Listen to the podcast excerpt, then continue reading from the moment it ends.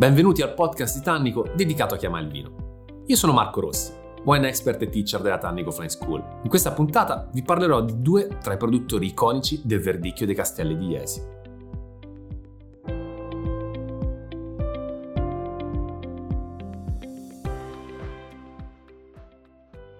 Giordano e Giacomo Mattioli, al di fuori delle mode.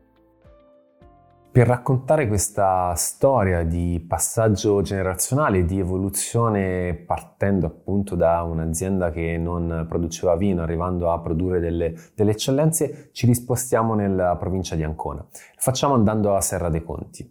Qui Poderi Mattioli è riuscito in pochi anni, partendo appunto con il progetto nel 2006, ad affermarsi come una delle realtà più interessanti nella produzione del verdicchio. I due fratelli Giordano e Giacomo Mattioli, appunto, che è proprio il cognome della famiglia, hanno in realtà suddiviso alla perfezione quelli che sono i ruoli, perché il primo è un agronomo mentre il secondo è un enologo. Oddio, far convivere due fratelli non è sempre semplicissimo, però loro dicono che appunto riescono a dividersi i ruoli a incontrarsi soltanto in quei momenti topici in cui appunto dobbiamo andare a valorizzare al massimo l'uva per poterla tramutare e quindi trasformare in un grandissimo vino. Ma perché la storia di Poderi Mattioli è estremamente interessante? Beh, qui il padre Argilio negli anni 60 aveva di fatto acquistato le quote di un'azienda agricola che non era realmente focalizzata sulla produzione di vino se non semplicemente per la famiglia e per i pochi vicini. Era un'azienda che era più che altro focalizzata sull'andare a produrre cereali ed altri prodotti e che negli anni 60 sotto la guida di Argilio si era spostata in una produzione di uve verdicchio. Ecco, il passaggio generazionale ha fatto sì invece che queste uve verdicchio venissero poi trasformate in grandissimi vini. La volontà di Giordano e Giacomo è stata quella di andare a lavorare su intanto vigneti vicini, non troppo lontani. Il progetto si sviluppa su neanche 10 ettari, stiamo parlando in realtà di una produzione che supera di poco le 20.000 bottiglie all'anno, una produzione estremamente piccola, che si sviluppa su tre vigneti, dalle caratteristiche molto differenti. La spina, mogliette e grecale, che danno origine a tre vini con caratteristiche in realtà molto eterogenee. Quindi il primo vigneto, la spina, ha un suolo estremamente sabbioso. Suolo sabbioso è molto particolare per il verdicchio ed è proprio per questo che i due fratelli hanno insistito per andare a produrre il loro classico superiore che si chiama Ilice proprio con le uve che vengono ottenute da eh, questa vigna. Il verdicchio appunto su un terreno sabbioso matura intanto prima e tende ad esaltare, a mantenere intatta questa vena di acidità molto molto evidente, molto marcante. Ilice quindi è proprio un vino scorrevole, mai banale perché comunque anche l'aspetto aromatico aromatico è molto interessante su un suolo sabbioso, però è un vino che fa dell'eleganza e della freschezza proprio la sua connotazione principale. Hanno i due fratelli deciso anche di produrre un uh, DOCG, quindi la riserva dei castelli di Iesi. Quel vino si chiama Lauro e viene dal vigneto Mogliette, che è un vigneto un po' più classico nella sua composizione, quindi abbiamo tanta argilla e anche una componente di calcare. Qui la vendemmia è molto più tardiva, quindi se sulla spina andavamo a raccogliere le uve magari anche inizio settembre, qui iniziamo ad addentrarci nel, nel mese andando quindi su maturazioni tardive che arrivano anche a fine settembre, inizio ottobre. Questo conferisce poi al vino, ci basti pensare proprio il lavoro del, del che viene svolto, quindi questa componente più di frutta matura, eh, struttura, corpo, ampiezza, grandissima complessità, è sicuramente più gastronomico rispetto a Ilice, il vino Lauro. È un vino molto interessante sotto ogni punto di vista perché in bocca riempie il palato, il sorso comunque sempre scorrevole, molto elegante, dà permesso all'azienda comunque di affermarsi e non, e non poco. La volontà è quella comunque di lavorare in maniera biologica certificata pianificata dagli albori dall'inizio. I due attestano e dichiarano che ovviamente questo è possibile grazie alle caratteristiche climatiche uniche che si ritrovano nei territori dei castelli di Iesi, specialmente nella Serra dei Conti. Il lavoro del sole è importante, abbiamo vini molto generosi, ma c'è anche una certa ventosità che permette di non avere mai umidità in vigna. L'umidità è ovviamente quella componente che potrebbe danneggiare portando muffe la qualità dell'uva e quindi poi in seconda battuta anche la qualità del, del vino stesso. Questo permette quindi di tenere in pianta l'uva per lauro un po' di più, andando poi a lavorare appunto sui 18 mesi classici di affinamento prima di far uscire il vino. La particolarità rappresentata anche da Grecale, l'ultimo vigneto, in cui troviamo alcuni filari di Chardonnay addirittura. Filari vecchi, quindi non vigna nuova impiantata dai, dai due. Con questa componente di Chardonnay hanno deciso i due fratelli di andare a produrre un metodo classico che sta ben 50 mesi sui lieviti, quindi un metodo classico comunque dalla grande prospettiva, anche dalla grande potenzialità di invecchiamento, grazie anche alle caratteristiche climatiche. Però è interessante che quando i due hanno, tra virgolette, ereditato proprio la cantina, il lavoro che potevano svolgere grazie alla fattoria, grazie ai poderi Mattioli, hanno iniziato a scavare in quello che era lo storico storico delle bottiglie all'interno della cantina e hanno scoperto che c'erano delle bottiglie di rifermentati naturali prodotti addirittura non dal padre ma dal nonno. Ovviamente avevano il tappo a corona, non erano i classici metodo classico che ci possiamo aspettare oggi. E quindi l'andare a produrre uno spumante utilizzando Chardonnay su questo territorio in realtà ha dato una certa continuità con quello che era il passato.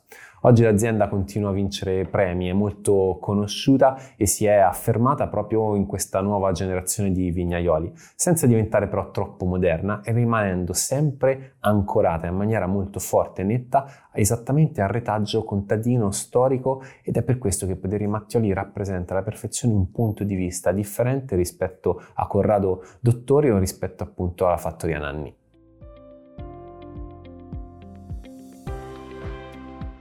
Garofoli, più forte del tempo.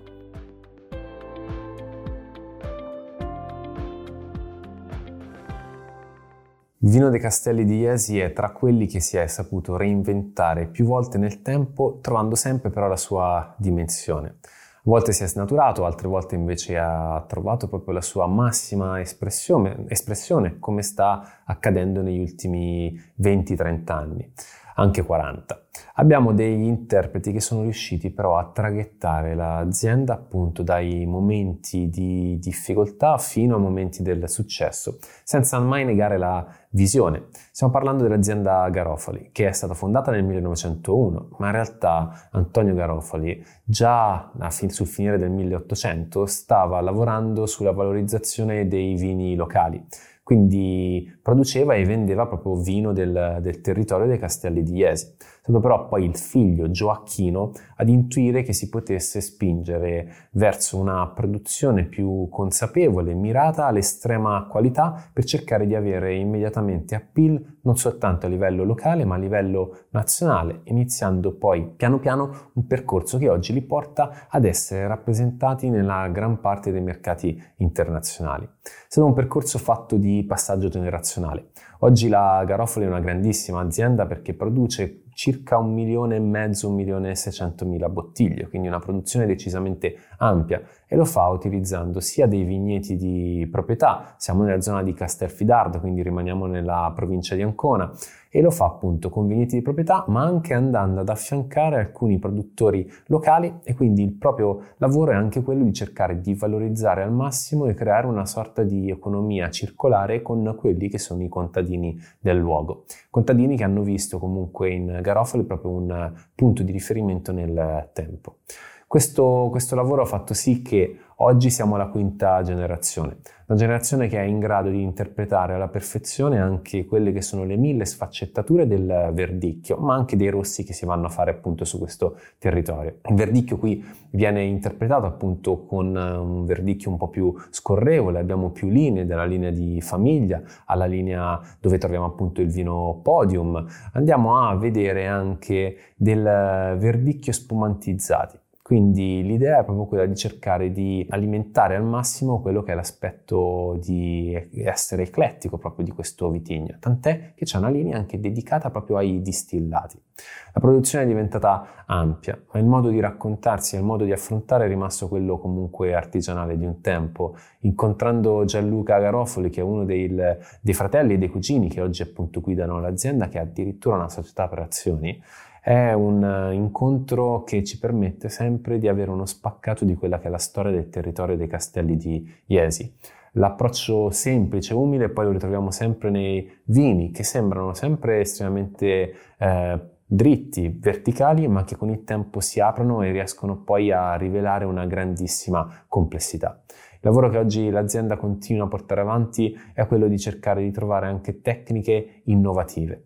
È un modo estremamente equilibrato di lavorare perché non possiamo dire che l'azienda Garofoli sia un'azienda che lavora in maniera super tradizionale ma neanche super moderna, ma è rimasta sempre fedele appunto al proprio modo di affrontare il verdicchio. Su quelli che sono alcuni eh, dei vini principali vediamo un eh, lavoro fatto direttamente in stile Borgogna, andando a fare le fermentazioni direttamente in eh, barrique, andando a utilizzare la tecnica del batonage, che è questa tecnica che ci permette di andare a smuovere le fecce fini, quindi quelli che poi sono il, diciamo, i ricettori, i driver che porteranno profumo, che andranno a portare anche estrema colorazione, ma porteranno anche grande complessità, attraverso un bastone, il cosiddetto baton, andando proprio a smuovere dal fondo le fecce fini che essendo più pesanti si depositano all'interno del contenitore, riusciremo a tenere il vino in contatto appunto con queste fecce più a lungo.